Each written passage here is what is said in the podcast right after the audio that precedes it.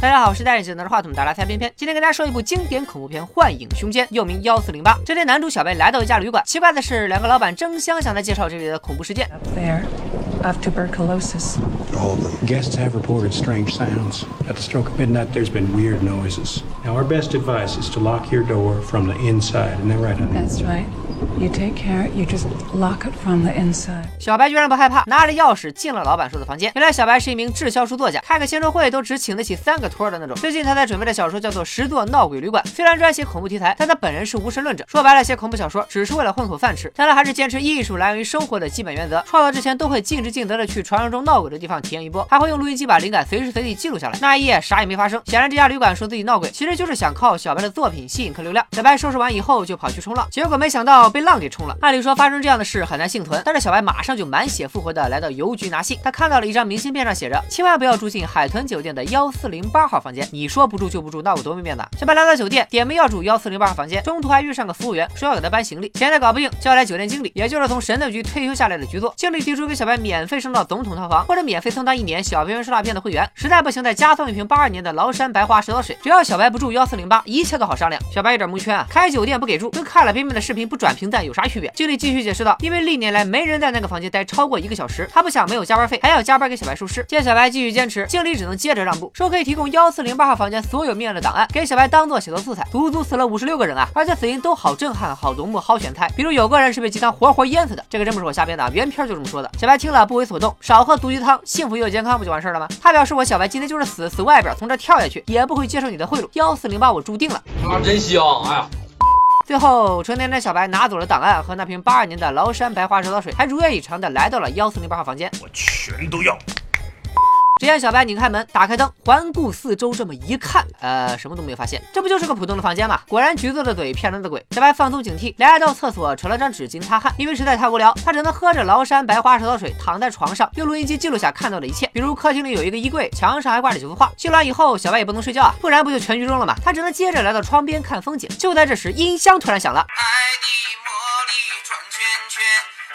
来到厕所，刚晕过的纸也恢复原样。看到如此诡异的景象，小白终于得出结论：这房子有人。哎，你这哥们脑回路不一般啊！难道不是应该有鬼吗？小白关掉音响，推测那个人现在应该躲在客厅。他把眼神锁定在了客厅的衣柜。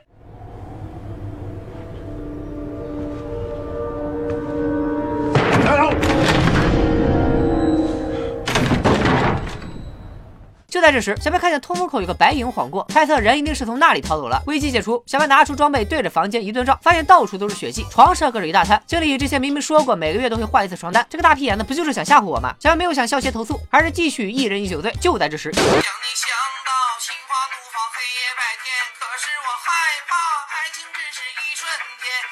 小白很生气的关掉音响，因为这首歌他最近都快听吐了。可是音箱不听使唤，开始了一个小时倒计时。小白想到经理说过，没人能在这个房间超过一个小时。紧接着，小白毫无征兆的耳鸣了，他来到窗边大喊大叫，结果被突然掉下来的窗户砸伤了手。到厕所冲洗伤口，结果水龙头出来的是开水。更崩溃的是，音箱又他喵的响了。他拔掉音箱电源，可是倒计时还在继续，事情越发的不对劲起来。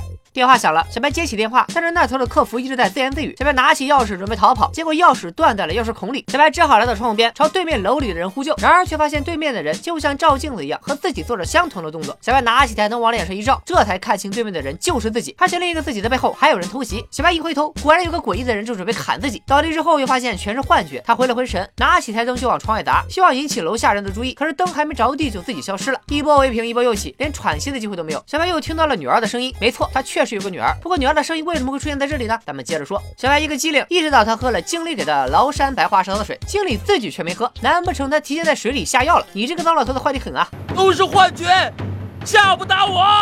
谁知这时电视突然自己开了，里面放着小白之前拍的家庭录像，场面一度非常阖家欢乐。小白却黯然神伤，房间里又出现了几个全息投影的鬼魂，二话不说就排着队往楼下跳。接着小白又在厕所看到了本应该在养老院的爸爸，墙上开始渗血。他看了眼酒店里的地图标识，决定从窗户爬到隔壁。明明之前听到过隔壁传来了小孩哭声，但等他爬出去，却发现其他房间的窗户全部消失了，整栋楼只剩下了幺四零八一个房间。小白只能爬了回来，地图标识上居然也只剩下了幺四零八，而且不管是门还是窗，外面都变成了墙。墙上还赫然写着“烧死我”。突然，女儿的病房出现在小白面前，她得了重病，虚弱的躺在床上。小白拿出电脑跟老婆视频，说自己困在这家酒店的幺四零八号房间，想让他报警。老婆却没当回事，毕竟小白是自在如风的油腻中年，说消失就消失。夫妻俩已经一年没见过面了。就在这时，消防喷水系统被莫名启动，电脑一进水就机机。小白失去了唯一一个和外界联系的途径，他重振精神，准备从通风口逃跑。看到隔壁天花板，看见了那个带小孩的女人，结果对方一抬头，这不就是自己的老婆吗？小白被吓够呛，继续沿着管道逃跑，又看到了自己和老爸吵架的场景。小白继续爬，发现前方有一具死尸，而且就这样活了过来，对着小白一顿猛追。小白再次掉进了幺四零八号房间，他打开冰箱，看到了经理。镜头一转，冰箱还是冰箱，很显然这都是小白的幻觉。他也再次看到了以前一家人在一起的景象。女儿命不久矣，老婆告诉女儿，她将去一个很美丽的地方。但小白是个无神论者，所以并不赞同老婆的说法。传真机的声音打断了眼前的幻觉，从传真机里出来的东西不是文件，而是女儿生前穿过的衣服。突然，房间变成了冰天雪地，电脑又好了。老婆给他发来视频，告诉他警察已经到了幺四零八房间，可是里边却是空的。音箱的倒计时显示着时间已经过去了四十六分钟。老婆让他稳住，自己十五分钟就能赶到酒店。小白心说：“你来了也是送人头，让人家拿双杀。”啊可就在小白拒绝老婆让他别来的时候，电脑里出现了另一个自己，让老婆赶紧过来找他。看样子鬼是想让他们一家人在幺四零八吃个团圆饭。顿时房间开始崩塌，雷电交加，挂在墙上的三张画像动画片一样动了起来。呃，其实更像是记录图。小白没看见过这么真实的四 D 画面，赶紧喝口酒压压惊，然后抄起木棍砸向那幅有大海的画。结果一个大浪就从画里打了过来，小白仿佛置身汪洋大海。紧接着画面回到开头，小白被浪打晕的那天，一切都像没发生一样。小白醒来发现自己躺在病床上，睁眼就看到了老婆。对待幺四零八号房间视频通话的事，老婆一点印象都没有。难不成这一切都是小白的幻觉？自己压根就没有去过海豚酒店。事情似乎往好的方向发展，夫妻两人重归于好。小白把女儿去世的事情写成了书，终于走出了阴影，还来到疗养院，和老年痴呆的父亲也达成了和解，就这样过上了没羞没臊的幸福生活。但是如果幺四零八房间发生的一切都是梦的话，那不就是国产可怕片的套路了吗？怎么可能呢？这天，小白又来到了邮局，他发现眼前的工工作人员还挺眼熟，这不就是海豚酒店那个帮自己拿行李的人吗？突然，其他装修工人开始凿墙，露出了小白熟悉的幺四零八号房间。原来他一直都没有离开过，此时的幺四零八变成了烧毁后的废墟。就在这时，小白见到了自己的女儿，小白哭着抱紧女儿，选择相信鬼魂和天堂的存在。然而，女儿在他怀里再次化成了骨灰。世界上最残忍的事，莫过于给他希望，再让他绝望。小白彻底崩溃了。一个小时的倒计时也即将结束，你们以为这样就完事了吗？镜头一转，小白再次从幺四零八号房间醒来，倒计时又变成了一个小时，他身上的伤也好了，酒也跟没喝过一样。看来这鬼屋还提供自动修复和自动续杯的功能啊！客服打电话告诉小白，这一小时将无限循环下去。不过他们也贴心的提供了快速退房服务，啥意思呢？小白看到了供他上吊的绳子和一块墓地啊，确实够快的。小白当然不愿意就这样不光彩的杀青，既然横竖都是死，那就在死之前干票大的。只见小白放了把火，烧掉了幺四零八号房间。酒店火警响了，工作人员开始疏散巡演。小白老婆也来到了酒店楼下，就算之前的都是幻觉，那这场火也是真的。幺四零八号房间再也不复存在了。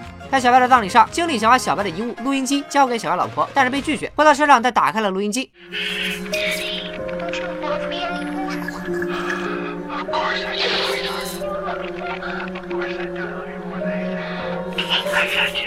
这段录音是不是说明了小白看到的不一定全是幻觉呢？就在这时，经理好像看到了小白的鬼魂。另一边，小白和女儿的鬼魂在被烧毁的幺四零八过上了没羞没臊的幸福生活。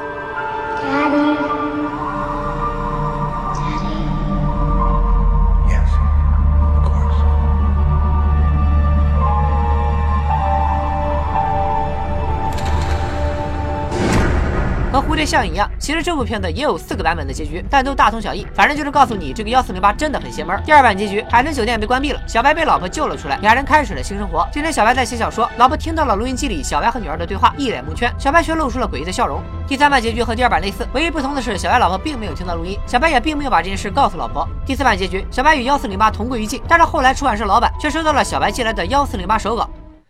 最后，偏偏再和大家说一下我对这部经典恐怖片的一些浅薄的理解和猜测。大家都知道，外国人认为十三这个数字代表着不祥，所以大部分酒店是没有十三层的。也就是说，幺四零八号房间其实就在十三层，一加四加零加八等于十三。酒店的地址在莱克星顿大街二二五四号，二二五四加起来也是十三。而且经理说，第一个死者死于一九一二年，加起来也等于十三。小白看见房间里的墙上写着“烧死我”，应该是暗示电影的最后，小白放火烧了幺四零八。小白之前打电话预订房间的时候，并没有透露个人信息，但是到酒店 check in 的时候，前台在酒店系统里输入了小白的名字就直接出现了备注，让前台给他登记之前要先通知经理。这是不是意味着经理早就预见了小白会来住幺四零八号房间呢？一切都是经理提前安排好的，包括那张让小白不要住进幺四零八的明信片，也是经理寄的。两人见面时，经理不停的渲染这个房间有多恐怖，就好像是给小白安利一样，故意吊起小白的胃口让他入住。说不定经理的目的就是想让小白帮自己毁掉幺四零八这个闹鬼的房间。当然，每个人心中应该都有了自己的答案，欢迎大家把自己的想法留言和片片一起讨论。拜了个拜。